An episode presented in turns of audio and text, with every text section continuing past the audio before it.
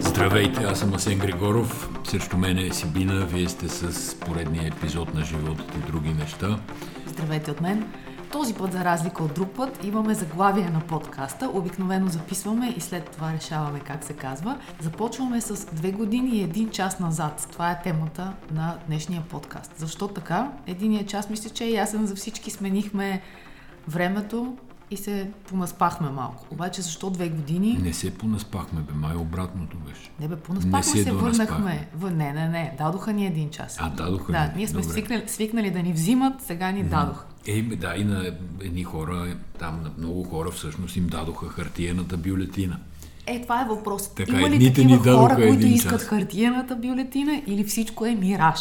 И се оказва, за мен беше твърде ясно, че това с хартиената бюлетина е някакъв грозен политически трик. Обаче говорих с приятели и те ми казаха, ми дали наистина няма хора, които искат хартиената бюлетина? Има бе. Това са Данчо Цонев, Бойко Борисов, Корнелия Цели 125 души. Те искат, защото те искат чрез хартиената бюлетина да си решават някакви въпроси, понеже те никога не са управлявали чрез политически средства. Никога не са успявали някакси да ангажират хора емоционално, идеологически да гласуват за тях.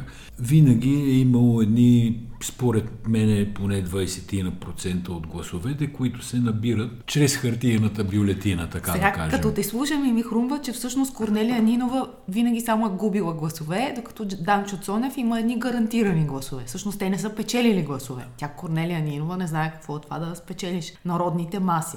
Ма Корнелия Нинова не иска да спечелва народните маси. Аз съм присъствал на разговори за нея, с нея и така нататък. И в единия от разговорите един политик говори на друг и става дума за така политическия дневен ред на Корнелия Нинова. И единия казва, много лесно се работи с Корнелия Нинова, защото нейният политически дневен ред е в една точка и той се казва Корнелия Нинова. Това е истината за нея. В този смисъл, нали, от нея не се очаква да дигне народните маси, париите презрени, пролетариите от всички страни, които да се съединяват, да ги дигне, да вземат да гласуват и един социализъм да настъпи отново в България. Изобщо... Еми, това е твърде тъжно, ако Българската социалистическа партия се е довела до ета Корнелия Нинова, както ти ми казваш в момента. Еми, опитват се да е бутнат, но в края на краищата тя успява някакси да се договори с всички. И сега моето подозрение, не само моето, разбира се, и други хора си мислят по този начин, е, че коалицията хартиена бюлетина, именно ГЕРБ, ДПС и БСП, ще прерасне в управленска коалиция. Съответно, Корнелия ще си, така се каже, премине всичките червени линии, направо ще ги прегази, дето никога с ГЕРБ, никога с ДПС. Това, че е била партньор с промяната и там с Демократична България в миналия кабинет и в миналото Народно събрание вече няма никакво значение. Тя до там стигна, че единственият депутат от социалистическата партия, който си позволява нещо да гъкне различно от партийната линия, именно Явор Божанков, го отсвири и го махна от заместник-председател на правната, правната комисия. комисия. Да, да го май много... с Смиляна Нинова Кръстева. Сега тук трябва да кажа, е, че ползвам кос за името на Смиляна Нинова Кръстева, защото просто абсолютно никога не съм чувала за нея. Но госпожа Нитова се казва, не Нинова. Аз така по инерция Нинова, Нинова. Нитова Кръстева вече е заместник-председател на правната комисия. Еми да е жива и здрава. Но това е историята с хартиената бюлетина, Корнелия Нинова и е, бъдещите и творчески планове, според мен, за съставяне на управленско мнозинство. Сега като казваме за съставяне на управленско мнозинство, една седмица горе-долу нищо не ставаше, нали, нищо не се чуваше. Контакт, контактьорите ги няма, паси доколкото знаме някъде. В Виетнам, мисля, че. По света, да. Обаче, и... чакай сега, защо ми викат контактьор? Контактьор е една жена седи, гледа тук на кафе, на карти Таро и контактува с някакви висши сили. Това Еми, е... защото виж, те Това не са станаха... членовете на контактната да. група. Те правят контакти. Ма те не станаха контактна група, те са в най-добрия случай контактен дует, нали, но не са съвсем като братия Аргирови, имат си различни така различен дневен ред си имат и те. Нищо лошо, нали, това въпрос сме го обсъждали. Въпросът е, че Паси излезе да каже, да не Паси, извинявам се, този Росен Плевнелиев, Плевнелиев излезе, излезе да, каже, че да ще каже, има преговори пред камери. Пред камери. И сега тук аз имам големи възражения срещу преговорите пред камери. Да уточним кой с кого. Става дума за ГЕРБ и продължаваме промяната, като от страна на ГЕРБ ще бъде Томислав Дончев в неговото присъщо добро настроение, този усмихнат и ведър човек. Така. И отсреща са Асен Василев и Кирил Петков, предполагам. Да, или, те, да. или те дават бе отборник. Там може би Венко Ай, да не ги изреждаме, така да се каже, хората. Не знаеме кои ще са. Въпросът е, че тази история с преговорите пред камери беше поставена като някакво условие, продължаваме промяната да започнат да преговарят. И сега от една страна звучи много кол, така принципно, дай пред камерите, пред хората да се договаряме. От друга страна има разлика между прозрачност, публичност, показност. Трябва да се направи тази разлика. Това е повече Слави Трифонов прием, отколкото някакъв демократичен с камерите. Такова реалити реалити тип Big Brother, в което цялата политика се случва за радост на масите, което не е смисъл от политиката. Много пъти сме си го говорили в този подкаст. Смисъл на политиката е те да поемат отговорност с решенията си, а дали ще са пред камери или не. Въпросът е... Да, и дали тия решения задължително ще отговарят на така нареченото обществено мнение, настроение. Това не може да става пред камери. Нали? Очевидно промяната реферират към миналогодишните си преговори в мола, така наречени, които бяха според мен един от най-успешните успешните опити за съставяне на правителство от гледна точка на публичност. Но тогава не се обсъждаха коалиции, а се обсъждаха политики, което е доста различно. И да, и не, защото всъщност те позволиха да бъде направено коалиционно правителство. В същото време толкова общо бяха обсъдени нещата, че позволиха и коалиционното правителство лесно да падне след това, тъй като нямаше върху какво да се закачи, т.е. нямаше как да се върнат и да кажат, ето ние сме се подписали да кажем да не се дават пари за магистрали на фирми, които вече са участвали в обществени поръчки. Те го нямаха това черно на бяло, за да имат аргумент да кажем. Имаха едно коалиционно споразумение. Имаха едно коалиционно споразумение, към което се придържаха общо взето, доколкото ситуацията беше възможна. И друго какво се видя, в, нали, само да, да се върна на прозрачността, все пак тези коалиции трябва да са максимално на принципно сформирани и след това на, на, на, на договорки, защото се случи войната в Украина, да кажем, и изведнъж се оказа, че с БСП трудно могат да се разберат по темата оръжие за Украина. Тоест, не, не са дългосрочни модели тези, те са за някакъв срок и трябва да бъдат с някаква цел. Тоест, ние отиваме до еврото, да кажем, или до някаква друга цел, година, да, 24-та година, и след това се провеждат нови избори. За мен това в момента е най-работещия механизъм. Не се задава още не знаеме всъщност какво остава. Кирил Петков гледам, че тази сутрин е говорил, че имали много оферти за тайни преговори, но те искали да отидат на прозрачни. Нали? Смятам го за леко наивно и в немалка степен излишно, но тяхна си работа. Нали, знаеш, че нашия подкаст по принцип цели да е малко лек, с чувство за хумор, да се опита да мине по важните теми, без да придаваме някаква извънредна драматичност на това, което се случва. Но последните няколко подкаста, честно ти казвам, губя чувство за хумор и изпитвам в по, по-голяма степен изпитвам чувство на срам. Срам ме е да говоря и сега ме е срам да говоря за това, което а, е някаква новина или поредица новини от тая седмица.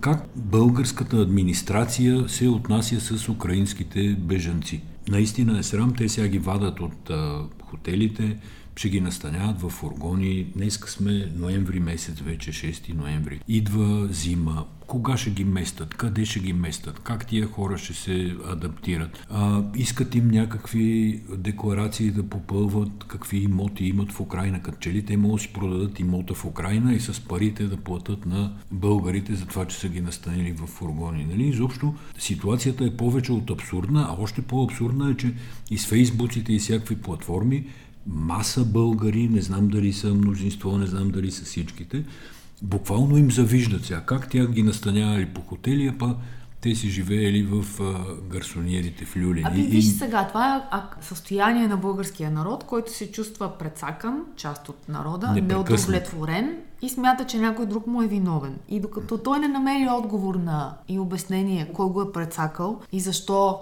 този трудолюбив, талантлив, красив и така нататък, извънредно умен народ е най-бедния в Европейския съюз, той ще обвинява лошите. Чужденците априори винаги са лоши. Точно така. И затова това е много, много лесно, да. да, много лесно обяснение за нашите собствени незгоди като нация. И оттам цялата политика на беженци, по отношение на украинските беженци всъщност е оставена на волята на едни чиновници. И ако във Варна едната чиновничка е била крайно малоумна, тази, която е искала от една фундация да опише на кои украинци е помогнала, за да не даде държавата пари на същите тези украинци, което е пълно безумие, защото Тоест, държавата да пита помощ, да, получава пари от Европейския съюз то сигурно има и други чиновници, които не се отнасят така. Но тези стандарти са възможни, защото държавата като такава няма единна политика. Тя един път, включително още от времето на Калина Константинова, не успя да вземе еднозначна позиция и да каже тези хора бягат от война. Те не са тук на почивка, не са тук по избор,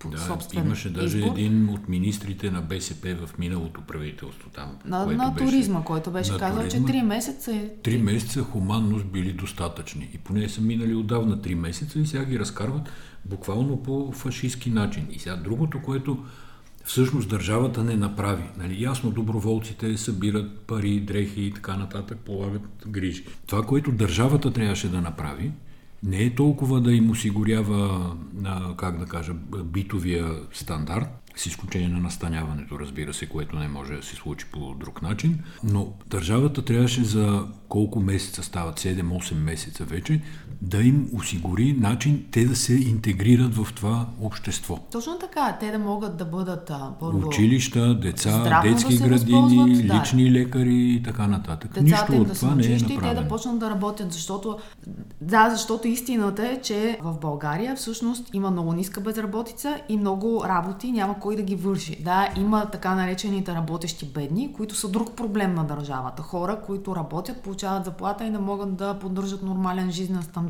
Но в същото време има много професии, които няма кой да ги, да ги упражнява. И тук украинската работна ръка щеше да бъде от полза, като естествено трябва да се отчете структурата на тези хора, че това са предимно жени с деца, т.е. трябва да се осигури и дневна помощ за тези деца, но пак е въпрос на мислене и на една организация, каквато българската държава според мен не е способна да създаде. Да, не може да създаде, отделно, че не иска, но и да иска не може. И така стигаме до въпроса, кой сега е българската държава. И пак от миналия подкаст се връщаме. Това е Румен Радев. Много ясно си пролича след едно друго, друго мнозинство в парламента, което се формира тази седмица за изпращането на военна помощ в Украина. България... На пръв поглед добра новина. 176 души гласуват най-накрая вече, когато... Сега да не кажа, че ще свърши войната, ама до, доста са се развили нещата и много вода изтече откакто започна войната. Но най-накрая ние гласувахме Народното събрание, върховния орган на българската държава в края на краищата, да изпратиме военна помощ за Украина.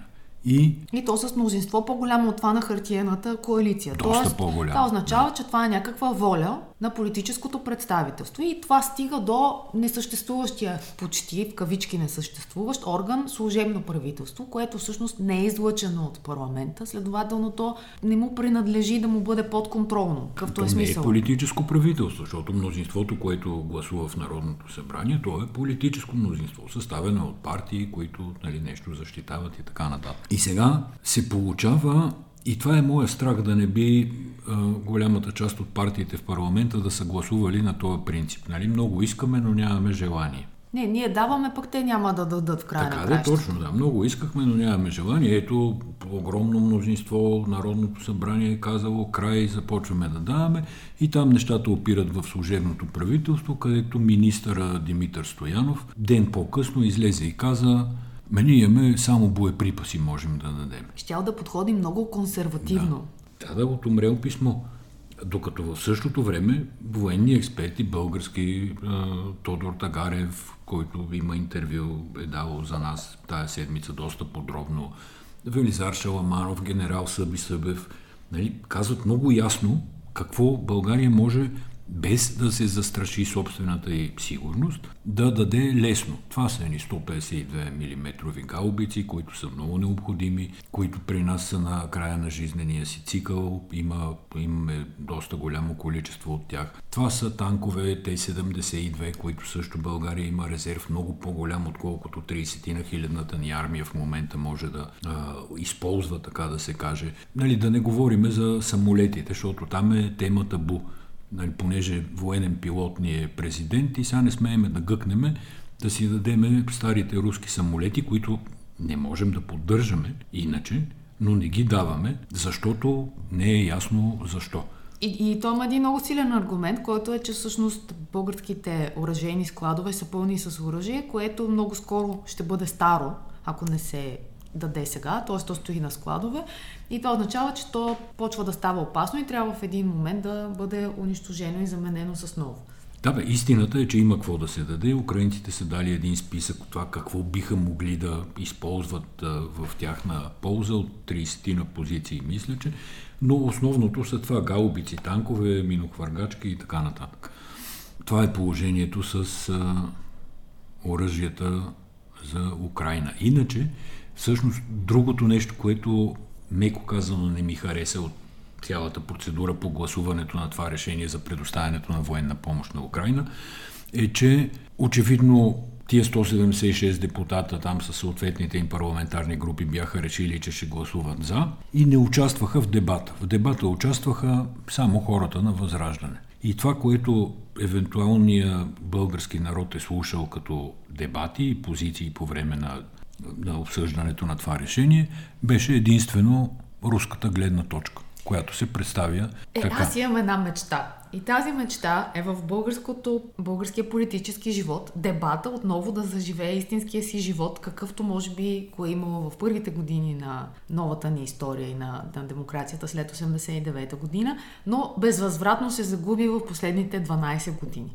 Онзи ден гледах в британския парламент е имало а, сесия за млади, за деца, които влизат в парламента и започват да дебатират. Дебата в британския парламент е особен случай, той продължава часове или е част от процедурата. Но в него рядко излизат хора, които да си позволяват думи като изчегъртам и каквото друго въобще сме чували от трибуната на Народното събрание в България. Тоест там, в тази държава, се знае, че това е традиция, както много други традиции. В България, за съжаление, това говорене от парламента абсолютно девалвира и затова казвам, че имам мечта, защото според мен е изключително важно и така хората масово ще добият и някаква грамотност, ако там се случва компетентен разговор. Сега, Ама не се случва, ли е компетентен защото, разговор да. от некомпетентни хора?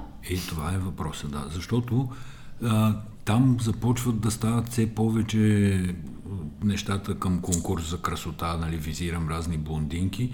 Брюнетка. Като може да е брюнетка тази жена, коя беше Русица Кирова.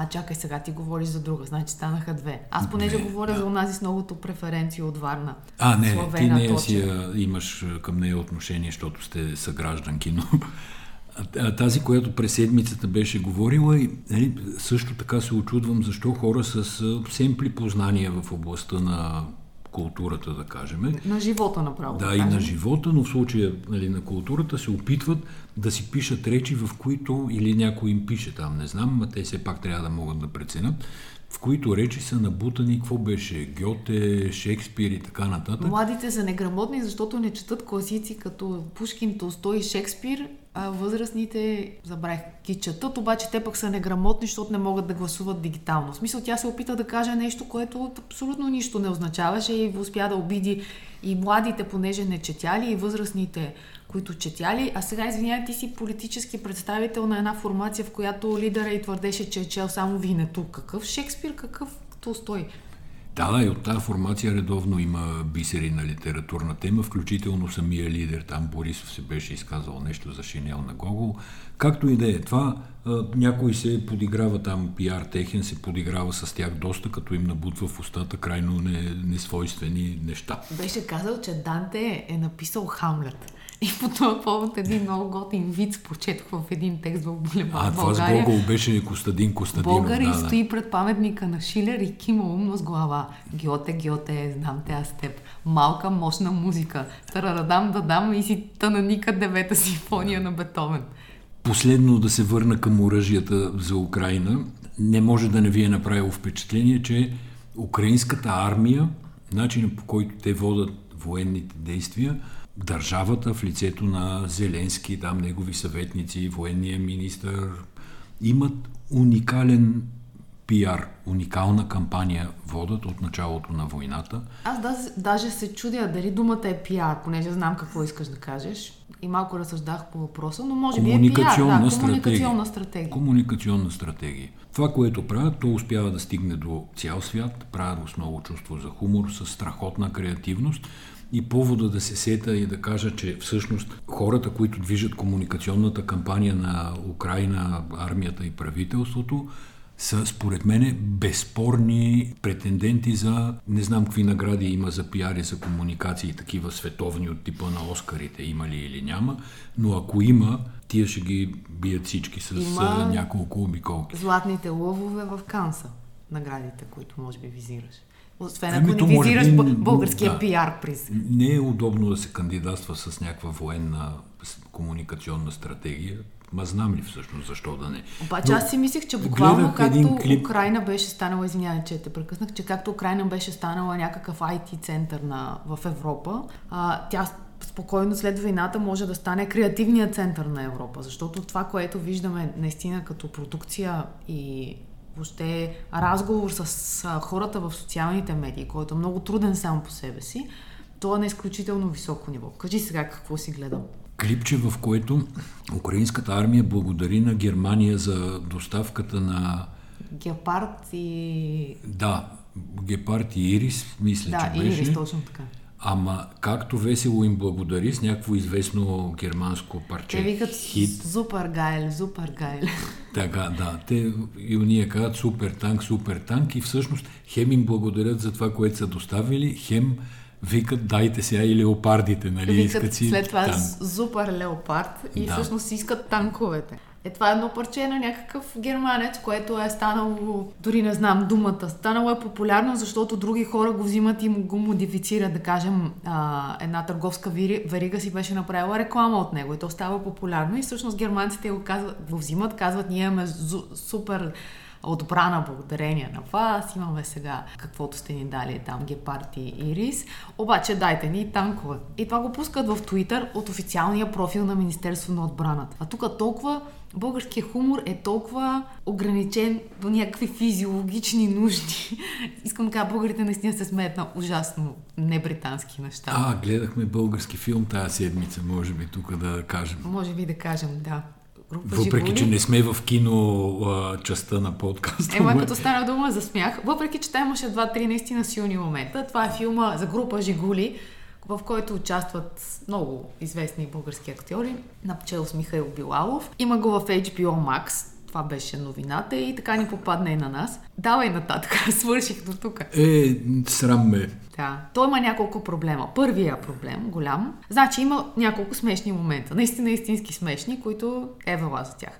Оттам нататък аз съм очудена от играта на тези известни български актьори, защото тя е доста, доста... На ниво читалище, честно казано, нали, аз също съм изненадан, защото все пак са така големи имена и всъщност най-добре играха хората, които не са известни актьори. Те всичките бяха известни, но най-известните не играха най-добре, което е.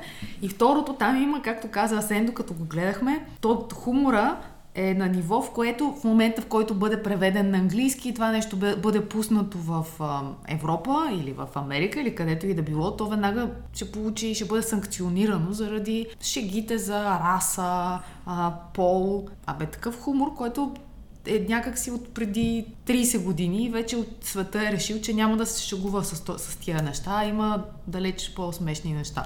Не, най-големия проблем е на всички филми, които аз гледам от дете български.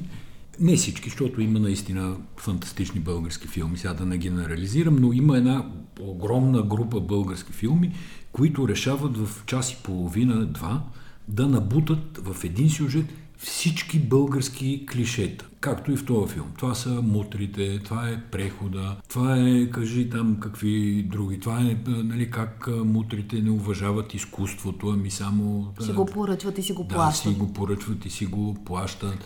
Това са за така уж бедните актьори и певци. Които подобни. карат таксита. Да, които карат таксита, точно така. Единият от тия караше такси, другия беше Филип Аврамов беше това. Да. Абе, не става така, не се прави така кино, не се правят така сценарии, нищо не се прави.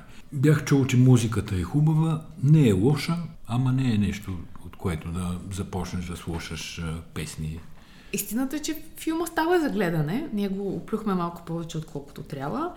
Е, ние сме си такива. Но да, но ние сме си такива. Туитър.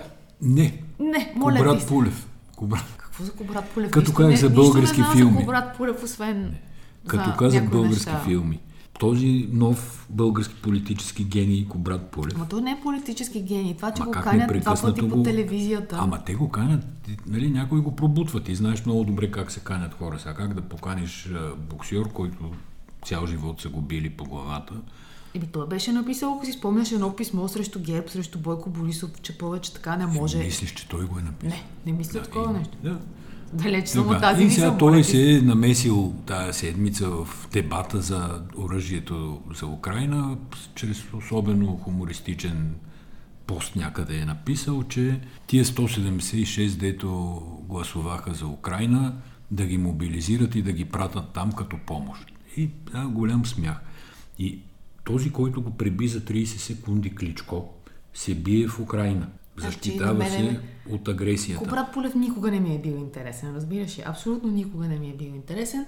Само се чудя тази жена му Андрея, която е чалга певица известно, вече не му е жена и тя мине, не мине някакво време и пише в Инстаграм, че е била жертва на насилие, че дори след като се е разделила с Кобрат Полев, той е, той е преследвал и не е давал да живее с а, новия и мъж, че Кобрат има извънбрачно дете тия жълти медии в България, ма тя е изобилство от жълти медии, защо не се занимават с истински неща, които примерно TMZ, най-жълтата медия, която аз знам, от сутрин до вечер ще пиша за тях и наистина са интересни сигурно за масите и са истински жълти новини, ами се занимава с това да взима политически интервюта от Кобрат Пулев. Като като казвам жълти, според мен не съм съвсем права, защото темата за домашното насилие и това, че е някаква жена, която е звезда за голяма част от масите в България, бидейки известна чалга певица, повдига такава тема, тя даже я прави извън жълтото, защото това е важна тема за обществото, домашното насилие. Имаше и чалга певица в българския филм, за който говорих. Всичко имаш. А, да, имаше и чалга певица, която искаше да, да направи ново парче да. с рок. Добре. Разбрали ме какво казвам? Е, 100% да че е тотално грешни приоритети. Сега се чуда тук при, Моля ти при се, този разговор дали да говорим за ония прокурорския син от Перник, не, който... Аз нямам какво да кажа за прокурорския син. Това е такова клише, като от българския филм. Ама трябва да погледнеш а, а, снимките, там дебатите около по това как тече съдебната част на този процес, за това как не са, уж са му сложили гривна за проследяване, па всъщност не са му сложили, па то нямало, па той ходил на дискотека междувременно, нали, както е под домашен арест. Па те го питали и той казал, «Е, сега какво лошо има, аз съм човек, нали, бях 30 дена в ареста, искам малко да разпусна. И те ми добре. И то, ако не се беше разчуло, то някакси се е разчуло, щеше така да си остане човека да си ходи да разпуска, защото нали, бил е 30 дена в арест. Страшна простотия. Имам добра новина тук, да кажа, за, специално за Костадин Костадинов, за Кобрат Пулев и други подобни, че започват едни движения на американски въоръжени сили, които нещо искат да кажат. Сега аз няма да тълкувам какво искат да кажат, но ония ден петъка, четвъртъка може би, на хрватското пристанище Сплит акустира 330 метров самолетоносач. Аз само си опитах да си представя колко са 330 метра. Значи има дисциплина 200 метра бягане и има още 133 метра. Това да. е ужасно много. Огромно нещо. Ужасно. Това е ядрен самолетоносач, нали, движи се с ядрена, ядрен двигател. Освен това има ракети с там бойни глави и така нататък. Огромно нещо, супер висока технология на военната техника, но едни такива, това е в случая самолетоносача Джордж, Джордж Буш. С такива самолетоносачи върват, разбира се, морски бойни групи. Част от тая група е на атомна подводница. Мисля, че не се споменаше коя точно подводница, но от клас Вирджиния, атакуваща подводница с ракети Trident и Tomahawk на нея. В смисъл, може би едно от най-сериозните арсенали, най-сериозните оръжия, които Америка може да покаже. И тя, тая група застава в Харватска. Ама как стигаме където... до Костадин Костадинов и до Кобрат Полев? Сигурен съм, че те ще се радват на това военно присъствие. Затова тя ги черпа с тази новина. От Харватска до... От Харватска на тия балистични ракети Русия е напълно в обсега. Няма нужда да са в Черно море, примерно, и да отидат до Севастопол. Много са добре.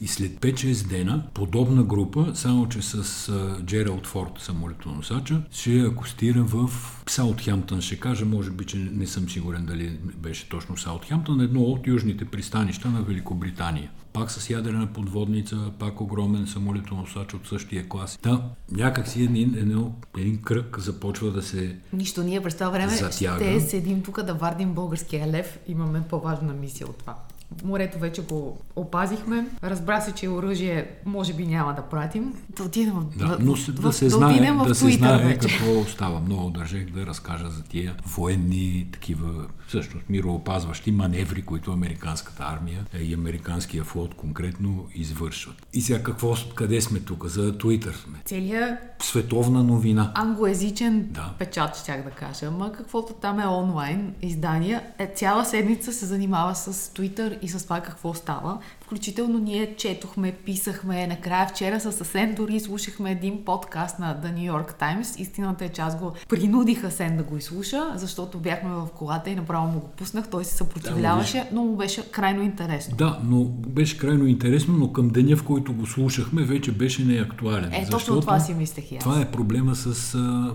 определен тип подкасти. Нали? Ние се опитваме да не сме точно такъв тип. Но проблема е, че е, нещата, по една тема, които просто, те да. говореха за Twitter, вече се бяха случили. Ама това има своя чар да чуеш нещо, когато вече не е актуално. Това има огромен чар, разбираш, да, да разбереш. Това е, само за ценители е този чар. Добре, нека да е за ценители. Сега какво беше интересно в а, подкаста на, на New York Times? Те бяха взели интервюта с двама служители на, на Twitter, които казват, че очакват всеки момент да бъдат освободени и разказват доста интересни неща от кухнята на Twitter. Сега, преди да продължим, трябва да направим оговорката, че Илон Мъск купи Twitter за 44 милиарда долара, което според мен много се забравя и само се дава гледната точка на това, както е уволнил ръководството, съкратил 50% от работниците, поставял срокове, които са неизпълними, въвеждал нова услуга, като например 8 долара за синята чавка, услугата от днес, събота, неделя, каквото да. сме днес, уикенда вече активна в Штатите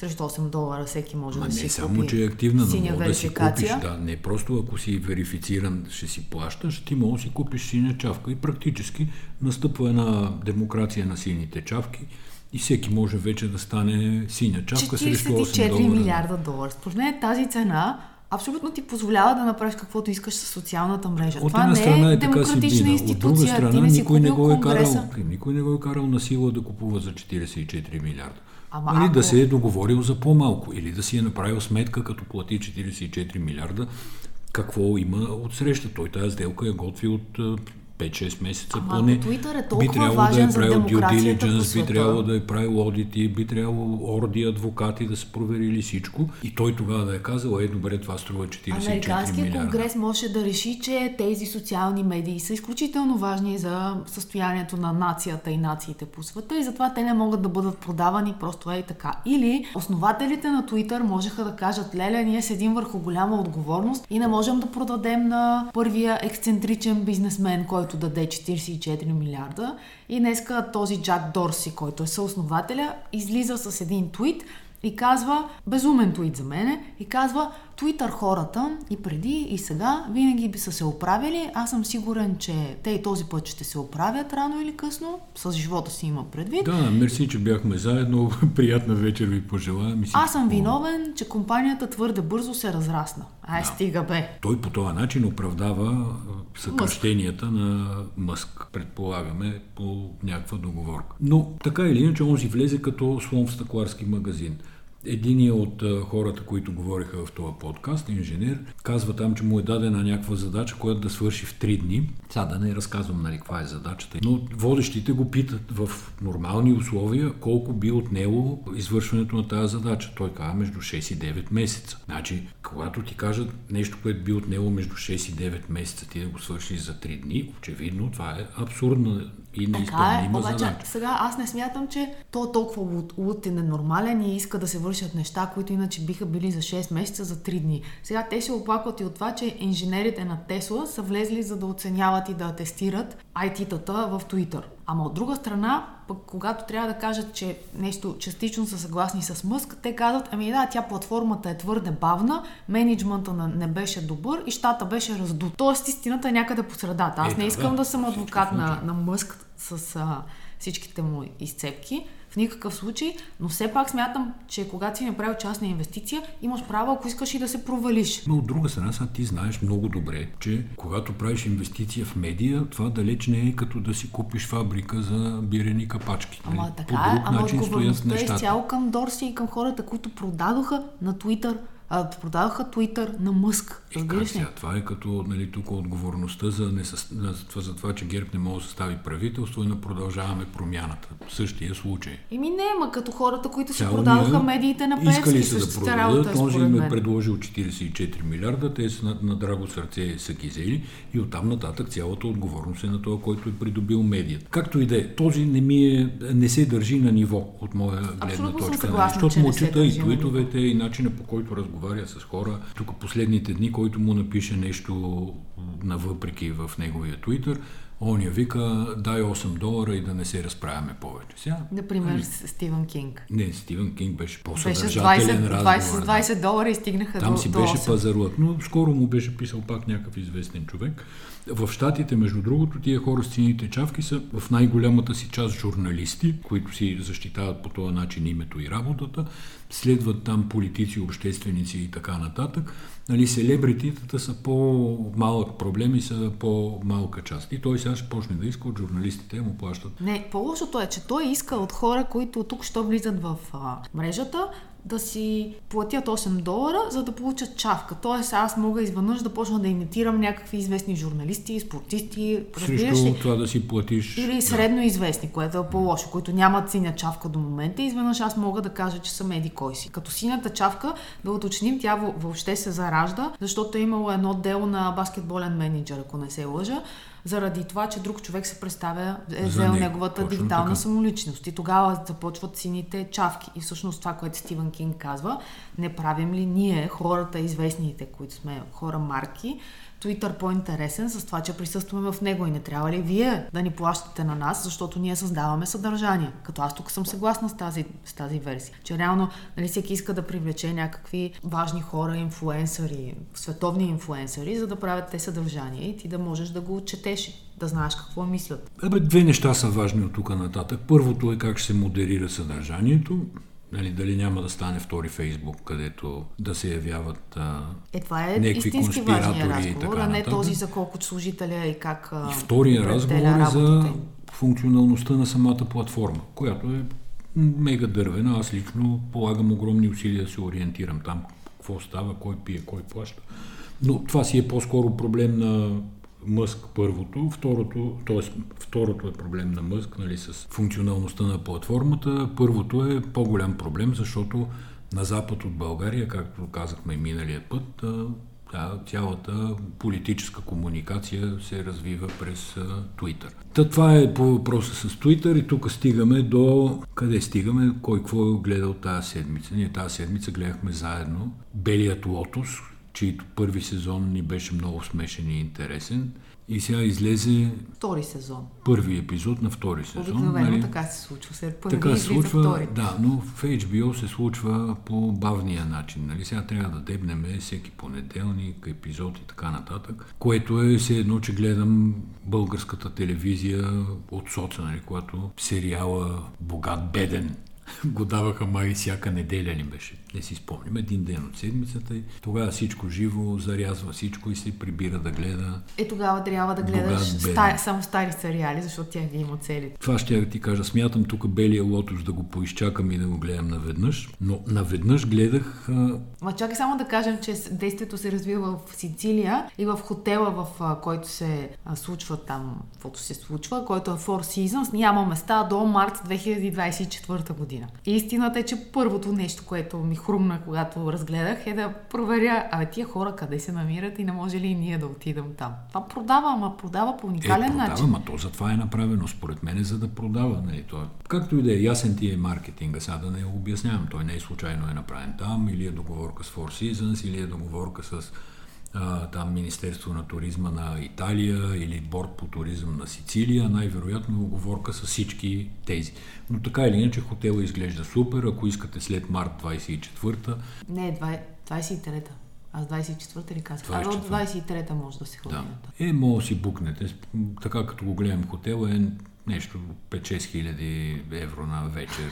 Минимално. Но може, са изчислили, че, може и повече. че да. поне 2 милиона евро ще спечелят местните барове и ресторанти само от излъчването на, на, на втори сезон на Белия Лотос в новия сезон там. След Абе, когато там, следващите две кюта, да кажем. Така, аз врътнах за една нощ четири епизода, всичките четири епизода, мини сериал да го наречем, въпреки че пише, че е първи сезон, може да има и втори. Един сериал, по Netflix казах ли, ако не съм да кажа, нали, където си ги има всичките епизоди. Казва се... Всичките четири. Да, Inside Man, вътрешния човек. И всъщност то е някаква продукция на BBC, а, може би копродукция с а, някакъв американски продуцент, защото половината от сериала се случва в Америка, половината се случва в а, Великобритания. Там играе един а, от британска страна, така да се каже, играе един човек, който в Broadchurch сме гледали в един а, такъв Криминален. Криминален Криминална поредица, доста готина, между другото. Е да, той сега играе свещеник от една църква. В Америка един професор по криминология, който е заклал жестоко жена си и си е признал всичко, е осъден на смърт. И всъщност той си преживява последните дни в килията. И сега няма да разказвам сюжета, нали, как, стана интересно. как става връзката между тия два случая, но става... Добре, няма да разказвам. Добре, а, определено си заслужава 4 часа да... 4 часа от, нищо не е. Те вече да, нормалните филми почнаха по 4 часа. А, така. Така че Inside Man препоръчвам го. Благодарим ви, че бяхте с нас. В сайта Булевард България имаме много интересен нюзлетър, който пускаме един път седмично и можете да се абонирате за него, като под всеки материал, под всяка статия има прозорче, поле, в което можете да си въведете мейла и ще го получавате всяка събота. Това беше служебно такова, непоискано търговско съобщение. Да. Благодарим ви и до скоро. До скоро, чао!